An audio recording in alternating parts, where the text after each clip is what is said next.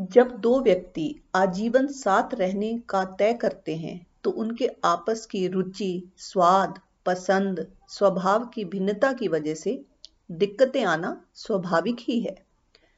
पर स्वभाव की भिन्नता की वजह से जो दिक्कतें मामूली सर्दी, जुकाम, थकान या खरोंच की तरह तकलीफ़ देती हैं, उन्हीं मामूली दिक्कतों को कब क्रोध, घृणा, बदले का नमक मिर्च डालकर हम उसे तकलीफदायक गहरा घाव बना लेते हैं, हमें दिखता ही नहीं है। हर लड़ाई, हर झंझट में जो भी दो व्यक्ति जुड़े होते हैं, उन दोनों को ही पक्का पक्का पता होता है कि गलती उसकी नहीं, दूसरे की ही है। दोनों को ही लगता है कि दूसरा ही दोषी है। ऐसा नहीं है कि कोई अपनी गलती मानता ना हो, किसी को अपनी गलती दिखती ही नहीं है। और दूसरे का भी यही हाल है। दोनों ही एक दूसरे को लड़ाई या झंझट का कारण मानते हैं। इसलिए कोई भी मसला हल नहीं होता। दोनों में से किसी को भी अपनी समझ और व्यवहार की कमी देखने की ज़रूरत ही नहीं लगती। दोनों ही सोचते हैं कि वो तो किसी को दुखी नहीं करते। उन्होंने कभी कुछ गलत नहीं किया है, किसी का बुरा नहीं चाहा है। उल्टा सदा ही उनके साथ गलत किया गया है। अगर कभी कोई छोटी मोटी गलती लगती भी है किसी को तो वो भी ऐसे लगता है कि शुरुआत तो दूसरे ने की। दूसरे ने बात ही ऐसी की कि उसे ऐसा व्यवहार करना पड़ा, वरना वो तो ऐसा नहीं है। और अगर कभी उससे गलती हुई भी है तो थोड़ी बहुत जैसे कभी ज़ोर से बोल गया, उस पर उसकी महानता ये कि वो हमेशा मान लेता है या मान लेती है कि हाँ उससे भी कभी कभी गलती हो जाती है। हमारा भाव अपने लिए और सामने वाले के लिए एक जैसा नहीं होता। दोनों को अपनी गलती चींटी के बराबर और दूसरे की गलती हाथी के बराबर दिखाई देती है।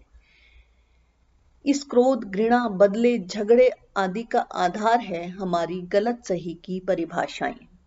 सभी के मन में संबंधों की परिभाषा है, शादी की परिभाषा है कि शादी में ऐसा होना चाहिए, वैसा नहीं होना चाहिए, स्पाउस को ये करना चाहिए, वो नहीं करना चाहिए। दोनों ही अपनी अपनी समझ में जड़ हैं। जितना जितना दूसरा तुम्हारे अनुसार है, बस उतना ही ठीक है, बाकी गलत है। क्योंकि सभी के अपने अपने गलत सही व्यवहार के पैमाने हैं और सभी अपने अपने पैमानों को प्रमाणिक विश्वसनीय, सही और उचित समझते हैं। तो अब यक्ष प्रश्न ये है कि हम सबकी ये समझ बनी कैसे? हमारी समझ बनने का एक पहलू है हमें मिला हुआ ज्ञान। इस मामले में ज्ञान का मतलब है किसी ने तुम्हारे मन के लिए, जीवन के लिए, संबंधों के लिए तय कर दिया कि ऐसा करो, वैसा मत करो, ऐसा सोचो, वैसा मत सोचो ऐसा व्यवहार करो, वैसा मत करो। ये गलत है, ये सही है। कभी कहा गया कि ये समाज के नियम हैं, कभी सांस्कृतिक मूल्यों और संस्कारों के नाम पर ज्ञान दिया गया। ये ज्ञान हमें बचपन से दिया गया। हमें ही नहीं, हमारे माता पिता को और उनके माता पिता को भी और पीढ़ी दर पीढ़ी ये ज्ञान पास होता गया। और फिर सभी इस दूसरों के दिए ज्ञान को जान तो लेते हैं, लेकिन जी नहीं पाते। हमने जान लिया कि गुस्सा नहीं करना चाहिए, पर केवल जानने मात्र से इससे मुक्त नहीं हो पाते। मतलब तुम अपने इस उधार ज्ञान को ना तो जी पाते हो, ना ही छोड़ पाते हो।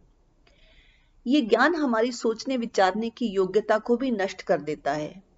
जीवन में कुछ भी करना हो तो सारे पहलू देखकर और सोच समझकर अपने लिए खुद निर्णय लेने की बजाय हम ज्ञान का सहारा खोजते हैं, या किसी को अपना आदर्श मानकर उसके जैसा निर्णय लेना हमें आसान लगता है।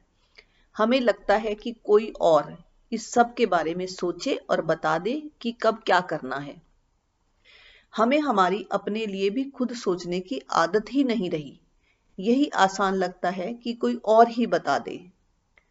पर खुद अपने विवेक से निर्णय लेने में और ज्ञान के सहारे से निर्णय लेने में जो फ़र्क है, वो ये है कि जब आप अपने विवेक से निर्णय ले, नहीं लेते तो एक तरह से आप उसकी ज़िम्मेदारी भी नहीं लेते और अपने ही जीवन के प्रति, अपने ही निर्णयों के प्रति ये गैर ज़िम्मेदारी, अपराध बोध या पछतावे की दिशा है। और हर दिन हमें निर्णय लेने ही होते हैं। अपराध बोध या पछतावे के साथ हम एक आरामदायक जीवन जी पाए ये नामुमकिन है। हर वक्त ये विचार बना रहता है कि इस निर्णय के अलावा कोई और निर्णय लिया होता तो शायद सही होता। और मन हर वक्त बेआराम और बेचैनी में ही जीता है।